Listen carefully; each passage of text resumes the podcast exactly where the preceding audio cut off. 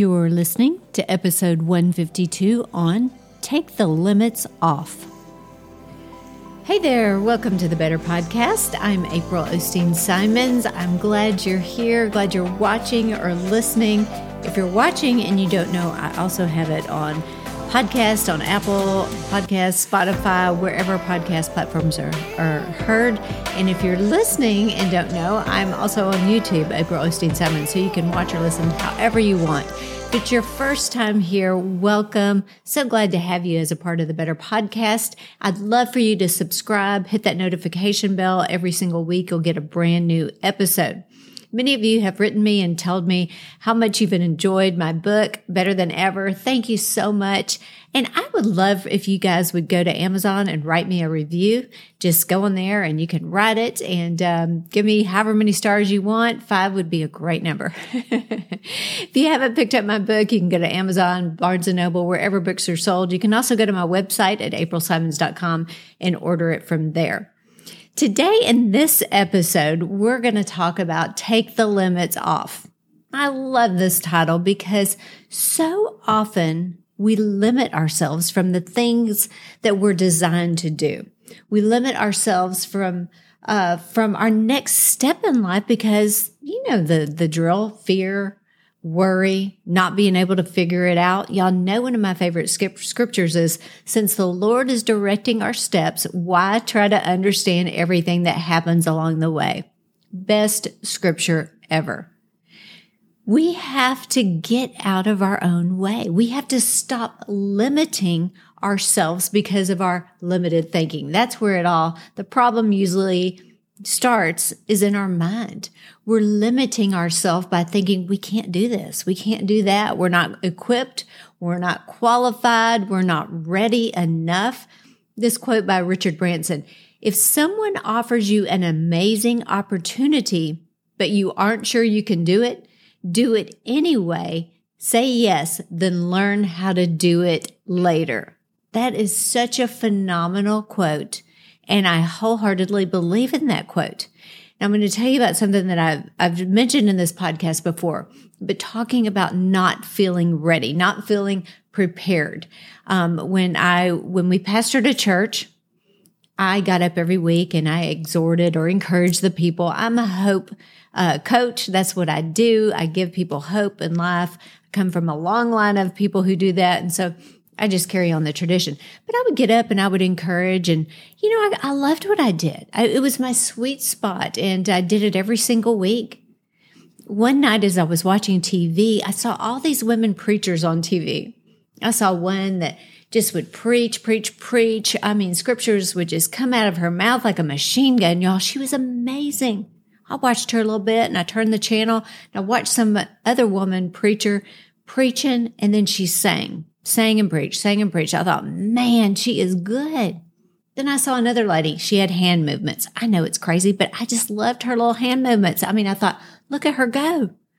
Then I turned it to Joyce Meyer. Now, I love Joyce Meyer. She's one of my favorite. But that night, guess what? I had to turn the TV off because I was so discouraged. I began limiting myself in my own mind. I mean, I thought, I can't preach like that one lady. I can't sing. I don't have any hand movements. I know that is pitiful, y'all, but I really thought it. Then I thought I'm certainly no, no Joyce Meyer.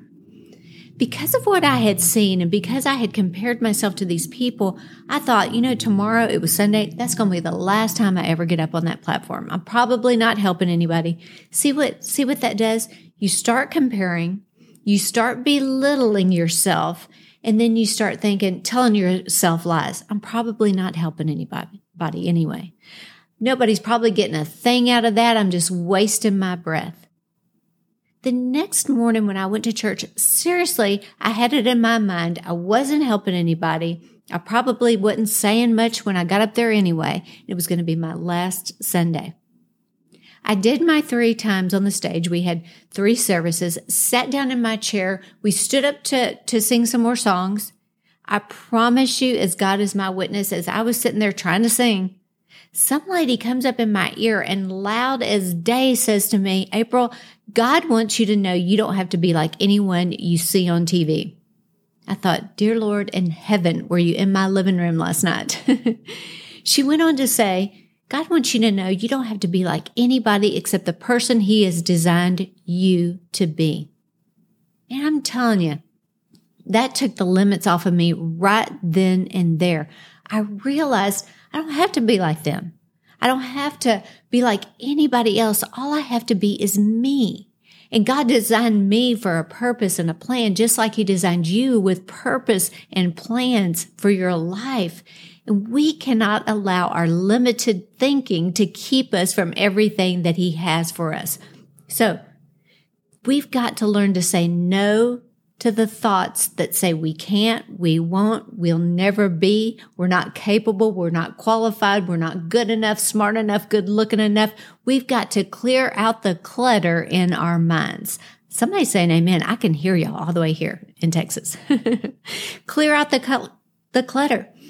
Don't let fear control your life. Don't let comparison control your life. Do it afraid. Do it when you don't feel capable. Do it when you feel like you're not qualified.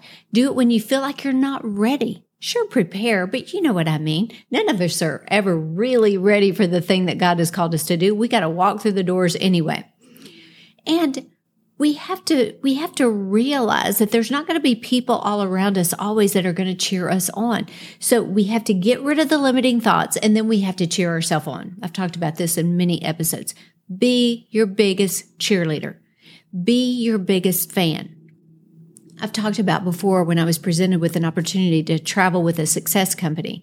I almost didn't take the position because fear controlled my mind. I thought, you can't do this, April. This isn't your field. This isn't your crowd. You're a preacher girl. Who are you to go out and be the inspirational pre- pe- speaker, if I can even talk? To a bunch of people, businessmen and women that are successful, what do you have to do with them? My mind almost kept me from doing the next thing that God wanted me to do, things that I had prayed out to God for. God, give me new opportunity. Opportunity presented itself at my door, and I almost said no because I didn't feel qualified. Once I said no to those limiting thoughts, I began to act like I could do what I was presented with. I acted like I could get up there and do this thing. And you know what I did? I did it afraid. I did it and I cheered myself on in the middle of me giving these these presentations to this group of thousands of successful people. I was cheering myself on. I was saying, April, you can do this. You got this. They're getting this. They are loving you. They are loving your message. You know what? In all reality, it's the same message of hope. It was wrapped up in a different kind of paper. See, once you say yes and you stop limiting yourself, God will give you new ways. God will give you wisdom to present your gift to the world because they need what you have to offer. I say it almost every week. Be careful how you talk to yourself because you are listening. Watch your words. Watch what you're saying out loud. Don't use your words to describe your situation. Use your words to change your situation. I say this often. If words can create trouble, then they can create transformation. If words can create doubt, then words can create belief. Make sure you're speaking life into your life. You know the scripture, Proverbs 18, 21. Words kill, words give life. They are either poison or fruit. You choose. Y'all, the choice is up to you. If you don't speak life over your life, who's going to do it? If you don't speak faith over your life, who's going to do it? So here's something that you can do right away. Stop saying you can't and start saying, I can. Stop saying it won't and start believing it will. Stop those limiting thoughts, those limiting beliefs. Stop limiting yourself by your words. Get a vision of victory over your life. Now, here's some things you can say every day. I am who I choose to become. I am deserving, I'm forgiven, I'm qualified, and I start from a clean slate. God has given me a million second chances, and He still has a great plan for my life. I am one of a kind. I am confident. I am brave. I am courageous. I am a priority. I'm worthy and I'm created with purpose and value. I'm a thriver. I'm not a survivor. I'm a thriver. I'm victorious. I am destined for greatness. I am raising the standard. Ooh, that's good. I am calm. I am peaceful. I'm strong. I'm healthy. I'm a finisher. I'm designed to win. Oh, listen to this one, y'all.